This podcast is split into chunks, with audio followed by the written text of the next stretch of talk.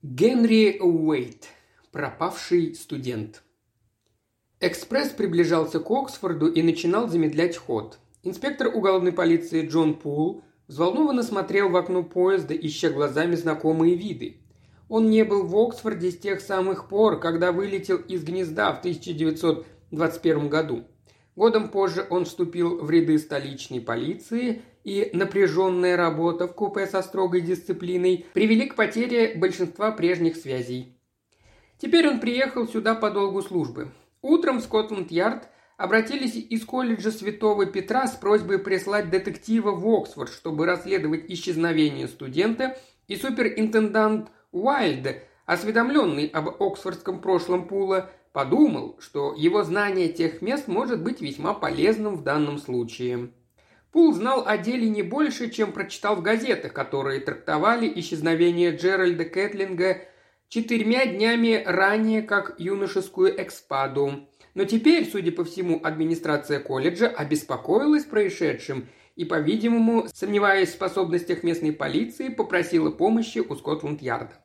Ах, вот они, дремлющие шпили. Башня Модлин колледжа справа – Дальше по левую сторону ее скромный двойник Мертон колледж. Затем колледж Святой Марии и на первом плане старый замок, из которого королева Матильда бежала через снега в 1141 году. А за ним старый том, чудесная надвратная башня колледжа Крайст Черч, словно король в окружении очарованных принцесс. Поезд резко затормозил, Пол снял с полки свой маленький чемодан и через пять минут уже предстал перед привратником святого Петра и попросил, чтобы его проводили к ректору. Почтенный страж подозрительно посмотрел на его визитную карточку и, попросив гостя убрать свой неуместный багаж с дороги, с явной неохотой повел его в четырехугольный двор колледжа – Бахус Квот. «Ректору не здоровится», – бросил привратник через плечо. «Воспримет мистер Ладингем». Пол вздохнул. Ректора Святого Петра он едва знал в лицо и, в свою очередь, был неизвестен ему, но Ледингем, декан, читал ему лекции по конституционному праву. Учитывая оксфордскую традицию все помнить долго, не представлялось ни малейшей вероятности, что декан не узнает Пула.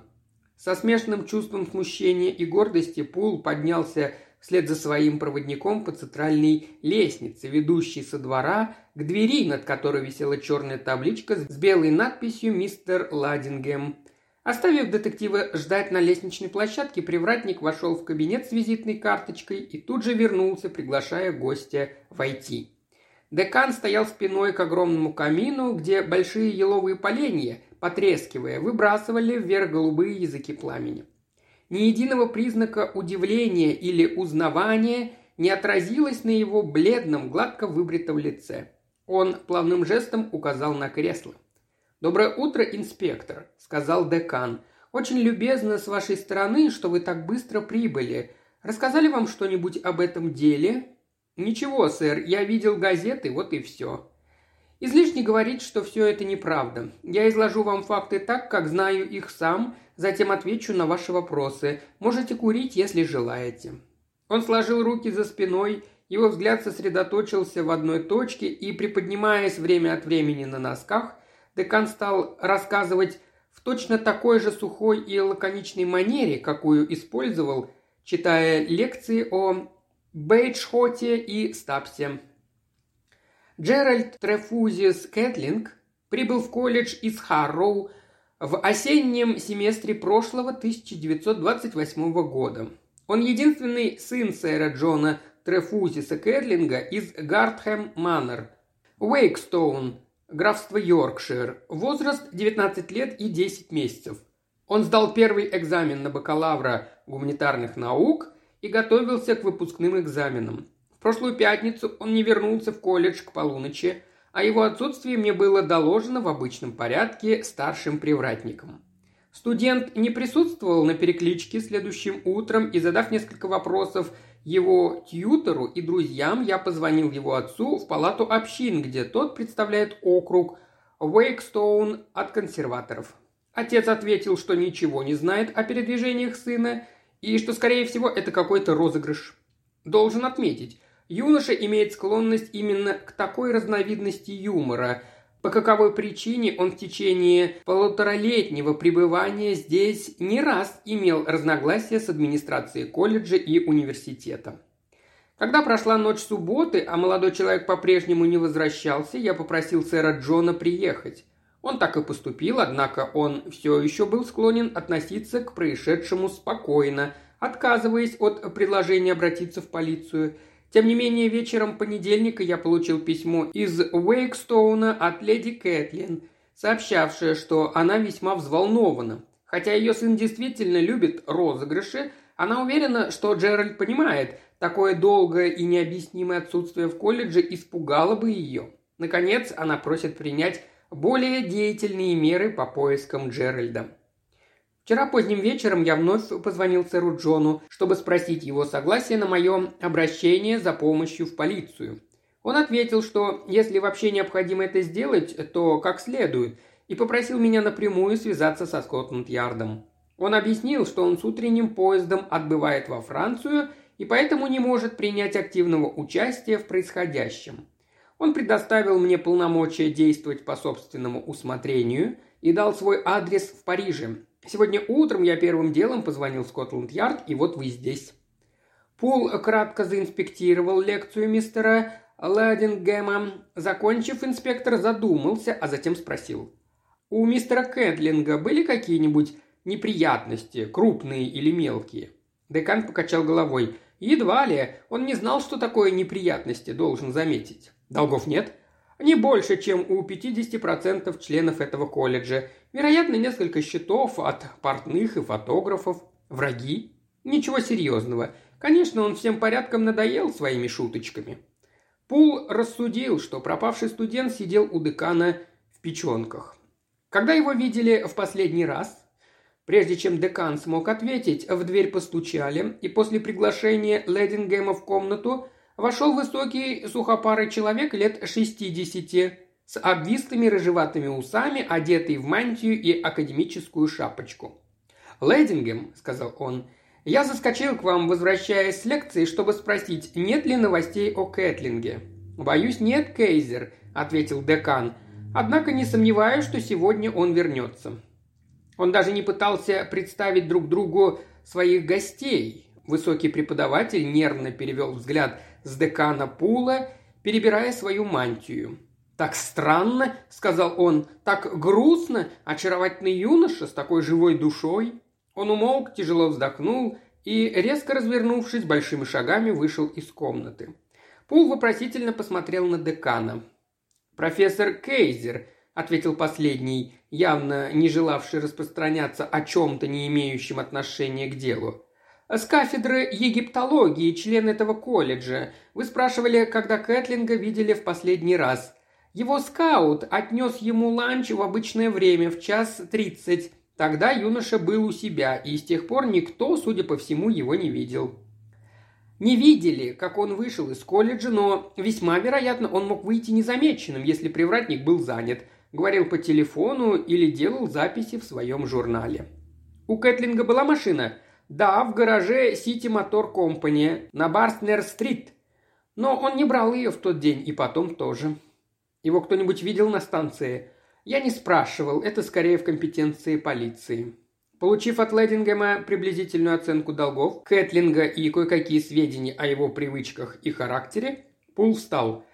«Могу я получить недавнюю фотографию мистера Кэтлинга и побеседовать с его друзьями?» Декан задумался. «Да», — сказал он, я пошлю за Моношем, он уже должен был вернуться с лекции по логике. Он познакомит вас с другими и достанет фотографию. Вам лучше воспользоваться моей третьей комнатой. Я хотел бы, чтобы вокруг этого дела было как можно меньше шума. Может быть, вы попросите тех, с кем будете беседовать, чтобы они не распространялись об этом, хотя вряд ли на это можно рассчитывать. Десять минут спустя Пул в крошечной комнате, которую декан оборудовал под дополнительный кабинет, разговаривал с Криспином Моношем, сверстником Кэтлинга и его близким другом.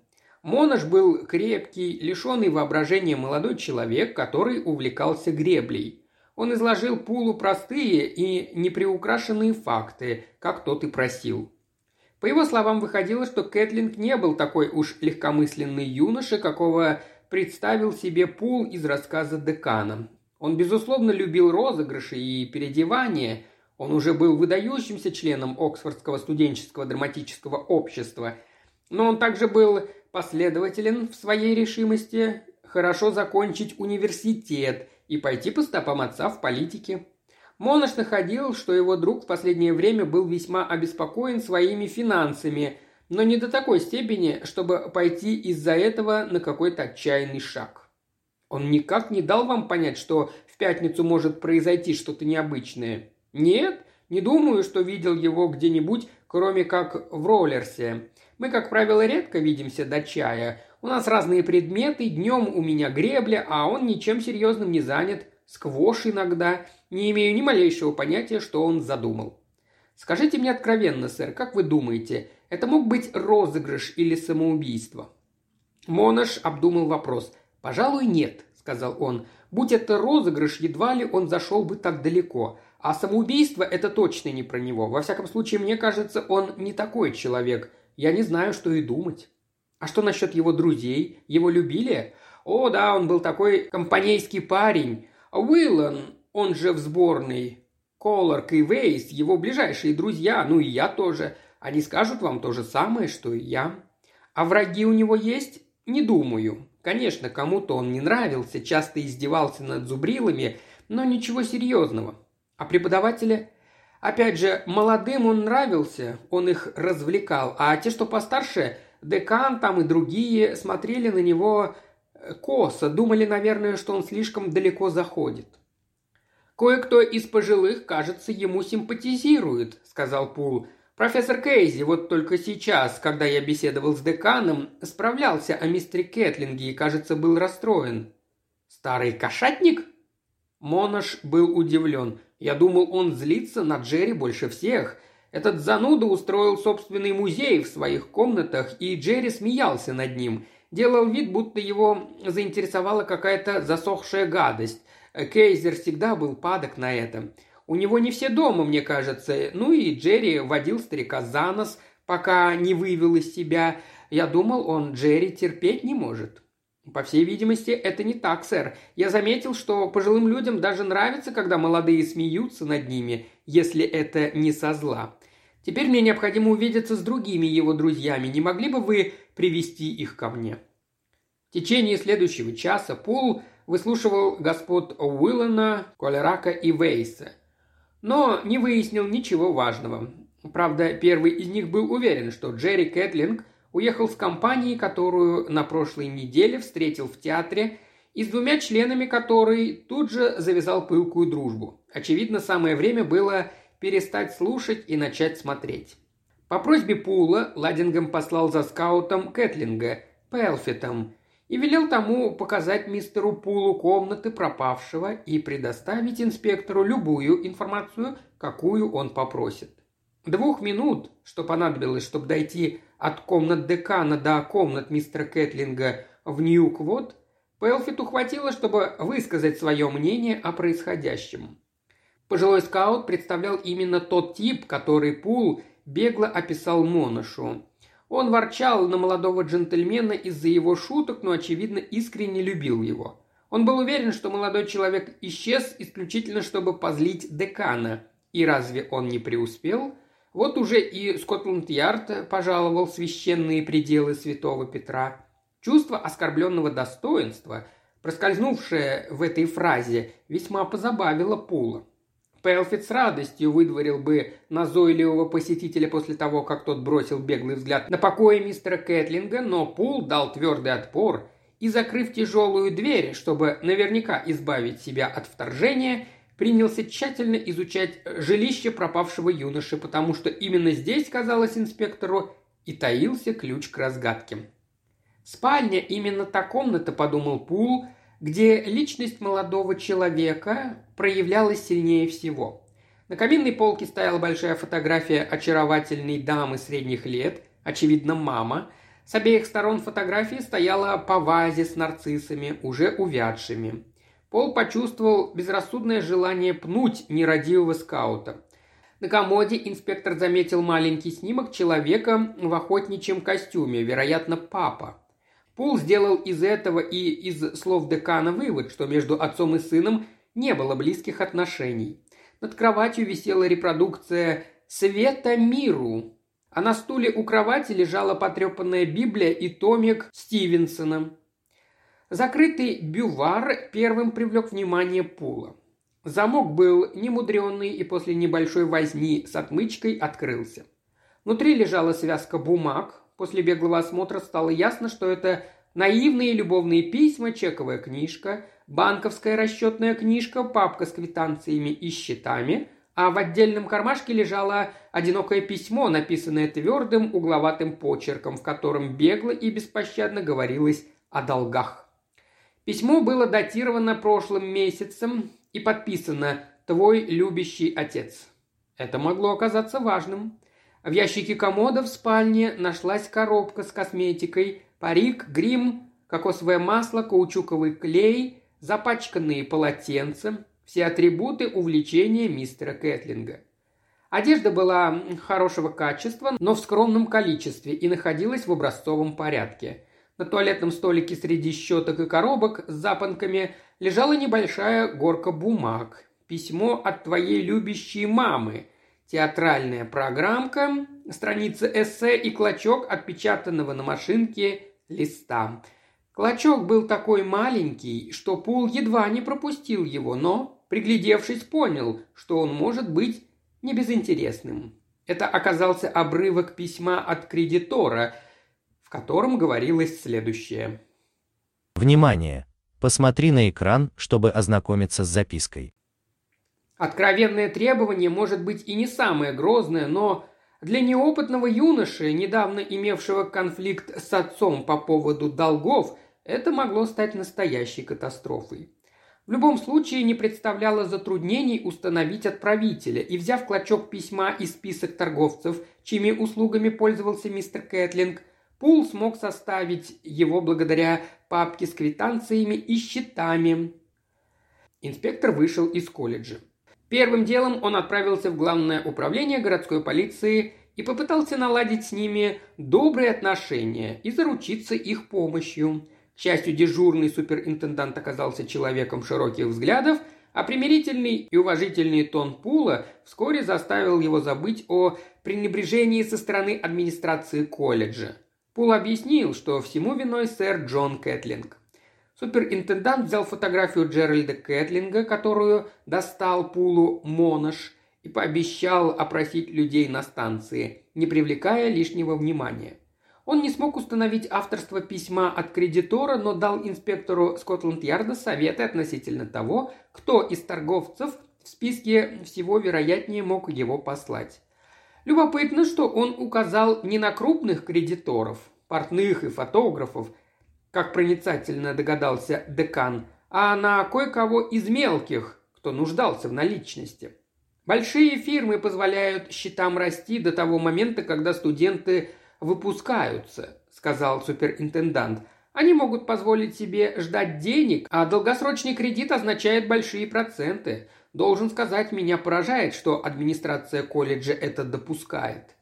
Однако обход возможных кредиторов Кэтлинга, хотя он и включал в себя как самых крупных, так и самых мелких, не принес никаких результатов. Потом Пула осенила блестящая идея пойти к крупнейшему в городе торговцу канцелярскими товарами, который, после тщательного изучения клочка бумаги, высказал мнение, что он не мог быть послан ни одной фирмой в Оксфорде. Это была бумага высшего сорта, явно дорогая, и маловероятно, чтобы ее транжирили на беспечного студента. Это все равно, что бисер перед свиньями метать. Скорее всего, письмо на такой бумаге могла отправить какая-нибудь первоклассная лондонская фирма, уж точно рангом выше портных. Это представлялось более интересным, и поскольку это была фактически единственная зацепка, Пул решил вернуться в Лондон и все выяснить. Удостоверившись у декана, что обыск в зданиях колледжа и перекрестные допросы привратников уже проведены, но безрезультатны, Он успел на пятичасовой поезд и в семь уже беседовал с экспертом Скотланд-Ярда по бумажным изделиям. Инспектор уголовной полиции Бодли, всегда проявлявший поразительные способности в данной сфере, теперь только и делал, что проводил эксперименты, классифицировал бумагу, определял тип чернил и качество печати. Его работа обладала огромной ценностью для коллег, так как его практически сверхъестественные знания позволяли значительно сузить поле поиска. Один взгляд на обрывок позволил ему назвать Пулу фирму, к счастью, находившуюся на этой стороне Темзы, где бумага была изготовлена. В тот вечер уже было поздно предпринимать что бы то ни было, оставалось только поужинать и за чашкой и трубкой обдумать проблему, на которую пока было пролито столько мало света. Инспектор был инстинктивно настроен против гипотезы о самоубийстве. Такой горячий молодой человек, каким был Джеральд Кэтлинг, вряд ли, конечно, принимал жизнь столь серьезно, чтобы спасовать перед простой денежной проблемой. Розыгрыш был более вероятен, но вот так исчезнуть – это слишком глупо и жестоко. Несчастный случай казался более правдоподобным, но едва ли несчастный случай мог остаться незамеченным в таком густонаселенном улье, как Оксфорд. Об убийстве и вовсе не могло быть речи. Десять часов следующего утра застали Пула в офисе бумажной мануфактуры Blackfriars. Управляющий признал в предъявляемом ему образце самую дорогую бумагу, которую выпускала его фирма – сорт Imperial Bond. В Лондоне ею торговали всего три магазина. Один в Сити, другой в Холборне, а третий в Кингсуэе. Пул отправился во все три по очереди, чтобы в итоге составить список клиентов. Список этих избранных клиентов был таким длинным, что Пулу была противна даже мысль о том, чтобы опросить их всех.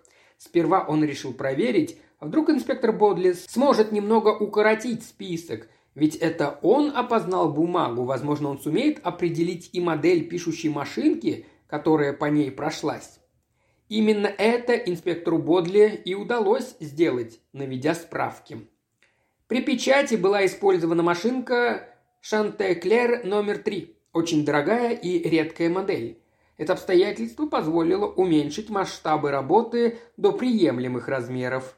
Трем сотрудникам Скотланд-Ярда не составило труда, используя три телефонные линии, пройтись по списку фирм и выяснить, использовалась ли ими машинка Шантеклер три. Результат превзошел самые смелые ожидания Пула. Всего две компании использовали одновременно бумагу Imperial Bond и машинку Шантеклер номер три. Ассоциация археологических поставок и торговая фирма «Книги для знатоков». Оба заведения располагались недалеко от Кингсуэя, и Пул, взяв такси, отправился в ближайшее из них. Управляющий Ассоциацией археологических поставок – с величественной сдержанностью принял Пула у себя в кабинете. Атмосфера этого мрачного места, источавшего запах мертвого прошлого, удручающе влияла на детектива, особенно когда он проходил между ящиков с окаменелостями, жуками, скоробеями, мумифицированными котами и другими сокровищами, которые столь дороги экспертам и столь же неприятны дилетантам. Он невольно понизил голос и спросил, «Сэр, Могли бы вы мне сказать, э, не из вашей ли конторы было отправлено письмо, частью которого был этот обрывок? Управляющий судейской беспристрастностью изучил его. Если оно и было отправлено отсюда, то это сугубо конфиденциальная информация. Могу я спросить, почему это вас интересует? Я расследую исчезновение студента в Оксфорде. У меня есть основания полагать, что письмо было адресовано ему и может иметь отношение к случившемуся. Адресовано студенту? Управляющий позволил неуловимой улыбке скользнуть по лицу. Могу уверить вас, что это письмо никоим образом не имеет отношения к студенту. Как вы правильно заметили, письмо действительно было отправлено из нашего офиса, и мне абсолютно непонятно, как вам удалось это выяснить, но оно определенно попало к вам по ошибке. Но на письме его имя, взгляните. Дж. К. Очевидно, это начало Джеральд Кэтлинг. И еще колледж Святого Петра. Это его адрес. Управляющий пристально посмотрел на Пула. «Видимо, мне придется раскрыть конфиденциальную информацию», — сказал он. «Она, разумеется, останется между нами, только если не придется ее использовать в интересах правосудия». «Тогда я вам расскажу. Письмо было адресовано профессору Джорджу Кайзеру, заведующему кафедрой египтологии в Оксфордском университете. По невероятному совпадению он член того же колледжа Святого Петра. Пул был поражен. Старого кошатника, как его неуважительно обозвал Монош, прижали кредиторы, словно какого-то молодого повесу. Очевидно, управляющий прочел мысли Пула и поспешил оправдать действия своей фирмы. «Нам было крайне неприятно прибегать к таким мерам», – начал он. «Но если я скажу вам, что мы в течение пяти лет не получали платежей по счету, который за это время вырос до четырехзначной суммы, думаю, вы сами поймете, что этому должны были быть какие-то границы. Это письмо уже далеко не первое, кроме того, о профессоре ходят слухи, но это уже не мое дело». Пул покидал фирму с чувством глубокого огорчения. Он пошел по ложному следу, и теперь все надо начинать сначала. Но этот ложный след был таким четким. Спасибо инспектору Бодли. Пул сел на дневной поезд до Оксфорда, а по прибытии направился прямиком в полицейское управление. Там не было никаких новостей, ровно как и в колледже. Молодой Кэтлинг бесследно пропал. Пул решил, что стоит расспросить профессора Кейзера и выяснить, как обрывок письма попал к Кэтлингу. Во время вечернего чая профессора наверняка можно застать одного. Следуя указаниям главного привратника, Пул прошел к последней лестнице Олдквот и, изучив список имен на табличке, поднялся на верхний этаж. На его стук откликнулся звучный голос, Пул открыл дверь и вошел. Профессор, сменивший мантию на норфолковскую куртку, стоял у стола над огнем. На спиртовке в кастрюле варилось какое-то зелье. Профессор иногда помешивал его, добавляя по капельке некой жидкости из бутылки. Процесс помешивания, судя по всему, увлекал его с головой, так как он даже не взглянул на Пула, когда тот вошел.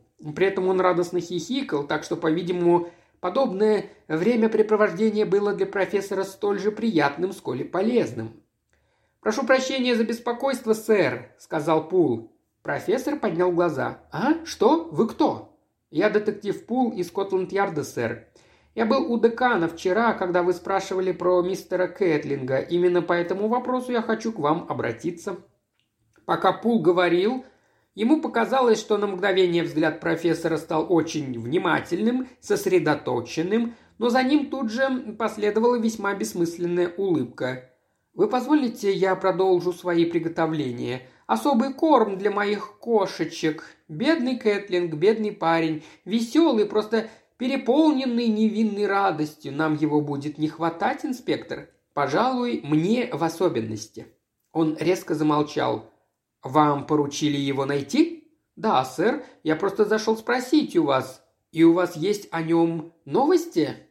«Нет, сэр. К сожалению, у нас ни единой зацепки. Я просто хотел спросить». Профессор снова прервал его. Он игнорировал все попытки инспектора задать ему вопрос. Погасив спиртовку, профессор поднес кастрюлю к носу и понюхал. «Восхитительно!» – воскликнул он. «Пойдемте, инспектор, я покажу вам моих кошечек». Резко повернувшись, он распахнул дверь около камина. На самом деле это моя спальня, но я преобразовал ее в сокровищницу. Пул, следуя за хозяином, оказался на пороге большой комнаты, обставленной как музей. Вдоль стен выстроились стеклянные шкафы, на полу стояли деревянные ящики со стеклянными крышками. Света было мало, но инспектор мог различить керамическую и металлическую посуду, головные уборы, куски камня и гипса, покрытые египетскими фигурами. Все обычные сокровища египтолога. Профессор снял кусок клеенки со стеклянного ящика – «Мои кошечки», — сказал он. Под стеклом лежали мумифицированные кошки, большинство из них черные и сморщенные. Несколько были покрыты мехом и выглядели как самые обычные дохлые кошки. Одна фигура, целиком завернутая в бинты, выглядела как человеческая, будто жертва несчастного случая. Пул почувствовал, как волна ужаса пробежала по его телу. Что имел в виду профессор, когда говорил о своем зелье для моих кошечек? Неужели... Он повернулся, чтобы задать вопрос, но обнаружил, что Кейзер оставил его и стоял теперь у саркофага рядом с окном. «Моя прелесть!» Профессор наклонился и погладил деревянную крышку. «Шедевр великого Рамзеса II, его собственный метод, ростовщик. Фараон использовал его, чтобы завершить эксперимент. Процесс длился сто дней. Сто дней! Этот еще не готов. Инспектор подошел к хозяину дома. Пока Пул слушал, его тело покрылось холодным потом. Он задрожал с головы до ног. Он посмотрел на человека рядом с собой и увидел блеск в его глазах. Хищный, жестокий, безумный. Пул наклонился и сорвал с саркофага крышку, отбросив ее в сторону. Внутри лежало нечто, выглядевшее как мумия. Человеческая фигура, полностью завернутая в бинты, как та кошка, и даже лицо было закрыто. Бросив взгляд через плечо, он увидел сухопарую фигуру профессора, нависшую над ним, с рукой, заведенной назад, и сумасшедшим блеском в глазах. Быстрее мысли Пул бросился вниз и в сторону, в ноги к профессору. Что-то разбилось о деревянный гроб, и мужчины покатились по полу. К счастью для Пула, профессор ударился головой об один из ящиков и лежал неподвижно. Инспектор хорошо знал, как трудно совладать со сверхчеловеческой силой маньяка, а этот человек был маньяк. Поднявшись на ноги, Пул склонился над саркофагом и перочинным ножом разрезал бинты на лице у мумии. Когда ткань отошла, взгляду открылось белое сморщенное лицо молодого человека – его глаза были открыты, но они были бессмысленные и тусклые, и читался в них только безмерный страх. Пул бросился на площадку и громко позвал на помощь. Два студента прибежали из комнаты этажом ниже.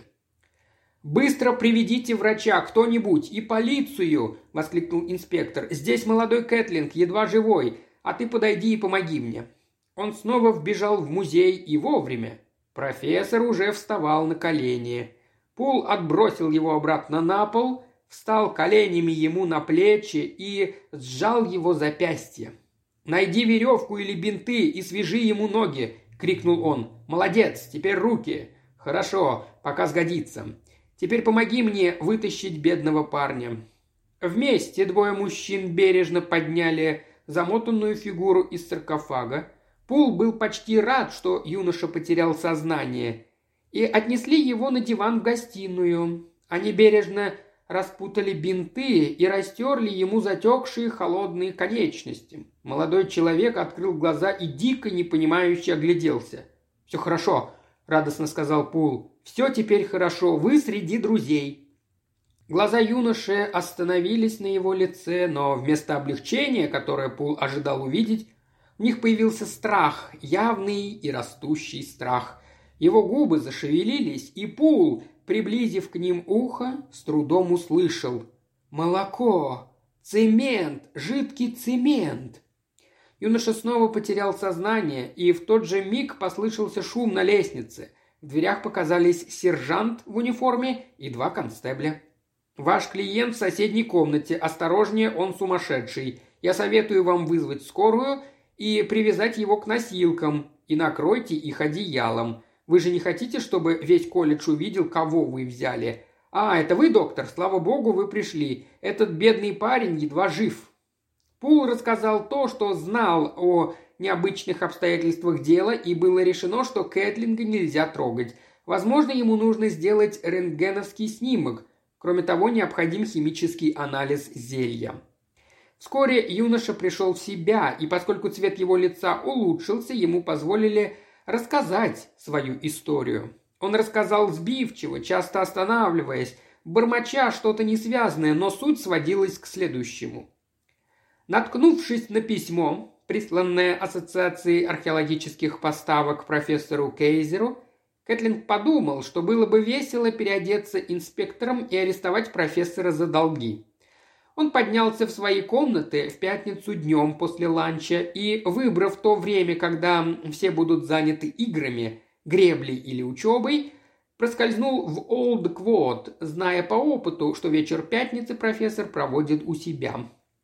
Профессор поначалу купился, рвал и металл самым натуральным образом. Затем он внезапно затих, по-видимому, смирившись с неизбежным, и предложил показать инспектору свои сокровища, за которые с него требовали уплаты долга. Кэтлинг так и не понял, означало ли это смена настроения, что профессор узнал его.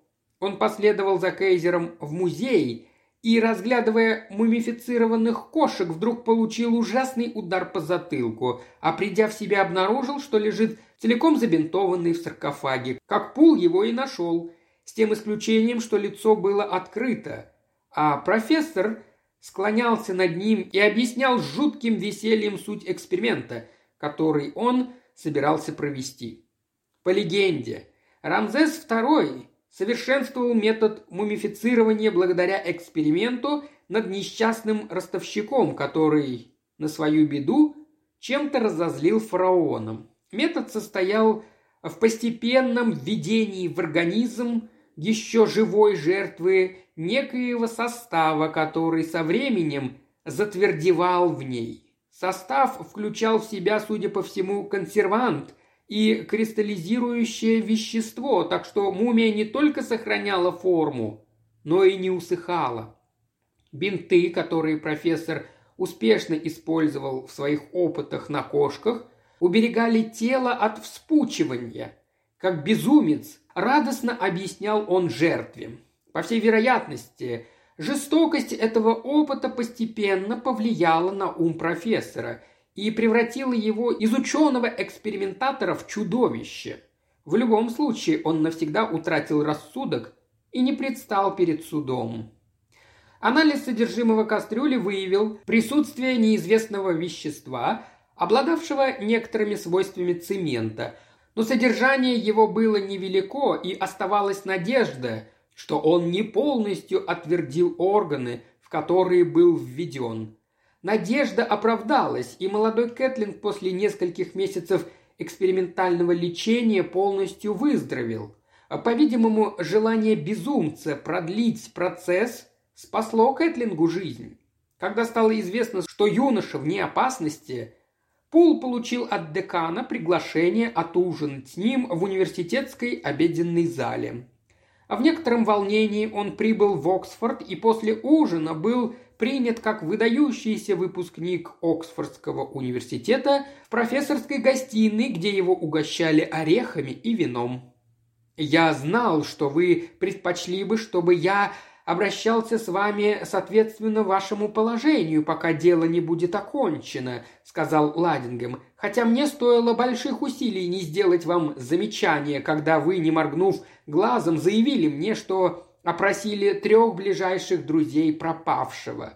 Вы действительно, должно быть, очень переменились, Пул, и, возможно, даже возмужали, чтобы в присутствии декана святого Петра столь хладнокровно сказать «трех» вместо троих.